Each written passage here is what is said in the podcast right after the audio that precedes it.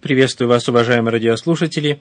У микрофона Виталий Алиник. руководитель Центра Духовного Просвещения. Мы продолжаем беседы о библеистике и изучаем вопрос о том, какие именно книги входят в канон Священного Писания и почему.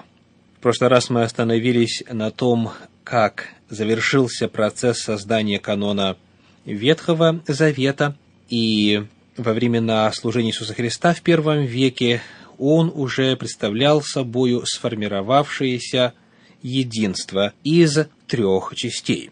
В книге Евангелия от Луки, в 24 главе, в стихах 27, 44 и 45 на эту тему говорится так. Евангелие от Луки, 24 глава, стих 27 говорит, «И начав от Моисея из всех пророков изъяснял им сказанное о нем во всем Писании» и сказал им, «Вот то, о чем я вам говорил, еще быв с вами, что надлежит исполниться всему, написанному о мне в законе Моисеевом, и в пророках, и в псалмах. Тогда отверз им ум к уразумению Писаний». Итак, Иисус Христос ссылается на трехчастное деление канона Ветхого Завета. Закон Моисеев, Тора, затем пророки Набиим и псалмы, кетубим, писания. В этом третьем разделе псалмы – это первая книга. Таким образом, мы находим упоминание или ссылку на канон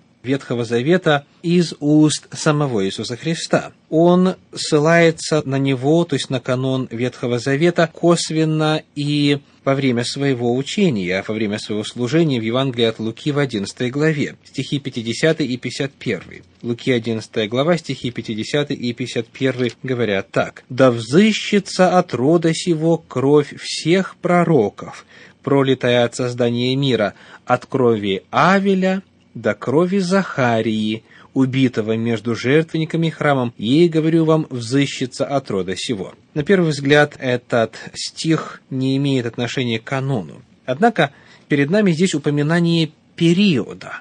Первый мученик, Авель, мученик за веру, и некий Захария, убитый между жертвенником и храмом. В отношении гибели Авеля рассказывает книга «Бытие», 4 глава, 8 стих, а касательно гибели Захарии рассказывает вторая книга Парлипоменон, 24 глава, 21 стих. Вторая книга Парлипоменон, 24 глава, 21 стих говорит так. «Изговорились против него и побили его камнями по приказанию царя на дворе дома Господня. Перед этим 20 стих говорит, «И Дух Божий облег Захарию, сына Иодая, священника, и он стал на возвышении перед народом и сказал им, так, говорит Господь, для чего вы приступаете по повелению Господне? Не будет успеха вам, и как вы оставили Господа, то и он оставит вас, и вот его за это убивают». Интересно здесь вот что. В Танахе, в каноне иудаизма, первая книга Берешит, то есть «Бытие»,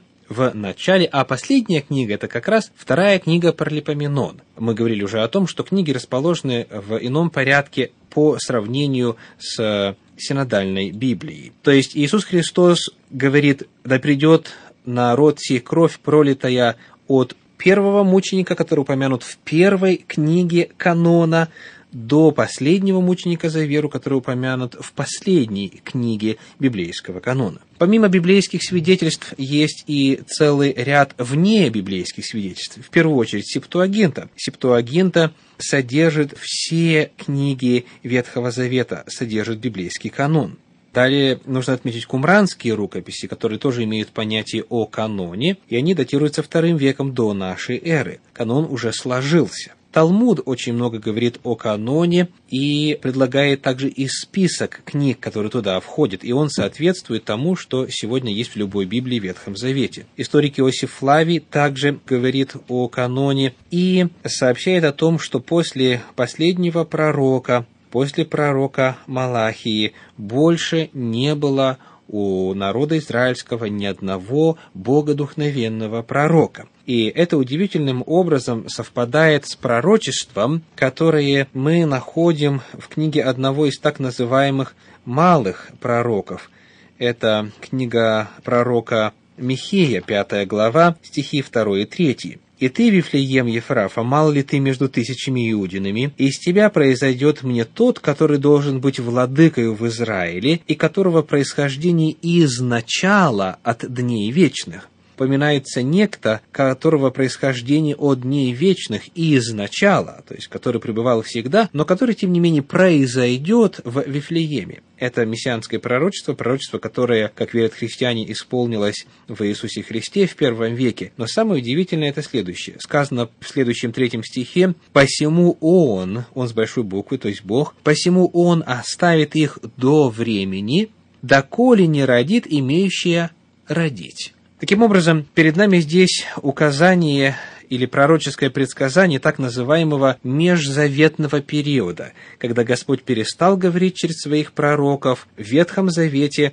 было несколько лет молчания до тех пор, пока работа составления канона Священного Писания не продолжилась уже через Иисуса Христа и апостолов Нового Завета. Итак, мы увидели, что есть как библейские, так и внебиблейские свидетельства о том, что канон Ветхого Завета, он состоит из книг, которые сегодня входят в каноническую Библию, и в синодальном издании они представлены. Чуть позже мы подробнее рассмотрим вопрос так называемых апокрифических книг. Но сейчас, по ходу, когда мы ведем речь о том, когда сформировался ветхозаветный канон и что в него попало, важно сказать следующее – я процитирую отрывок из статьи «Библия» в энциклопедии Барагауза и Ефрона. Сказано, кроме этих книг, в греческой Библии в переводе 70 толковников в Септуагинте помещаются следующие книги. Послание Иеремии и книга Варуха, книга Тавита, Иудифи, «Премудрости Соломода», «Премудрости Иисуса Сына Сирахова, вторая и третья книга Ездры, три книги Маковейские. И кроме этого, некоторые отрывки в канонических книгах, как то первое в книге Есфири, место, не обозначенное счетом стихов в греческой и славянской Библии, дальше молитва Манасии в конце второй книги Паралипоменон и песни трех отроков в книге Даниила, то есть добавлена 13 глава, повесть о Сусане там же и история о Вине и Драконе, 14 глава книги Даниила. Этих книг и отрывков в еврейской Библии нет появились они на греческом языке и в Библию внесены в разное время. То есть, в отличие от ветхозаветных книг, которые были написаны на древнееврейском, за исключением нескольких глав в книге Даниила и в книге Ездры и Неемии, эти книги изначально были написаны на греческом языке, как раз-таки вот в этот так называемый междузаветний период, и они никогда не были частью канона Ветхого Завета. Все эти книги и прибавления не были приняты в канон палестинских евреев, так как они были написаны по большей части в то время, когда собрание священных книг иудеев уже было закончено, то есть во второй половине второго века до нашей эры, вновь говорит энциклопедия Брагауза и Ефрона. И только Триденский собор – это очень важно отметить. Только Триденский собор 8 апреля 1546 года окончательно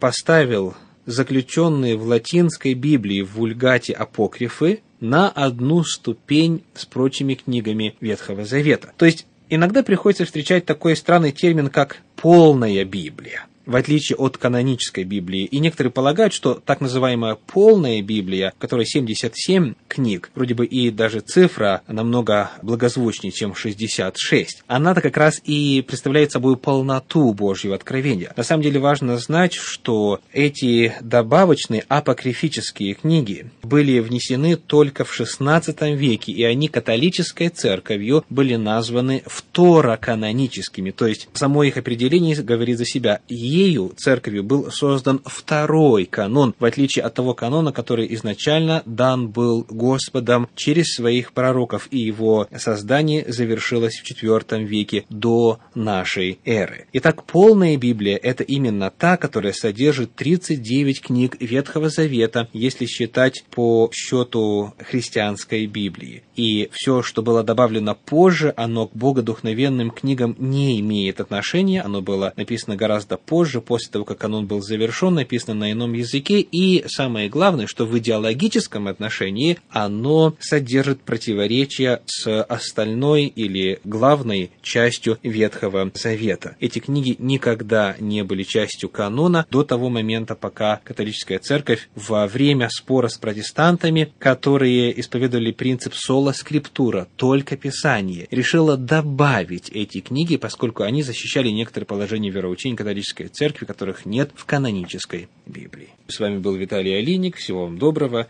До свидания.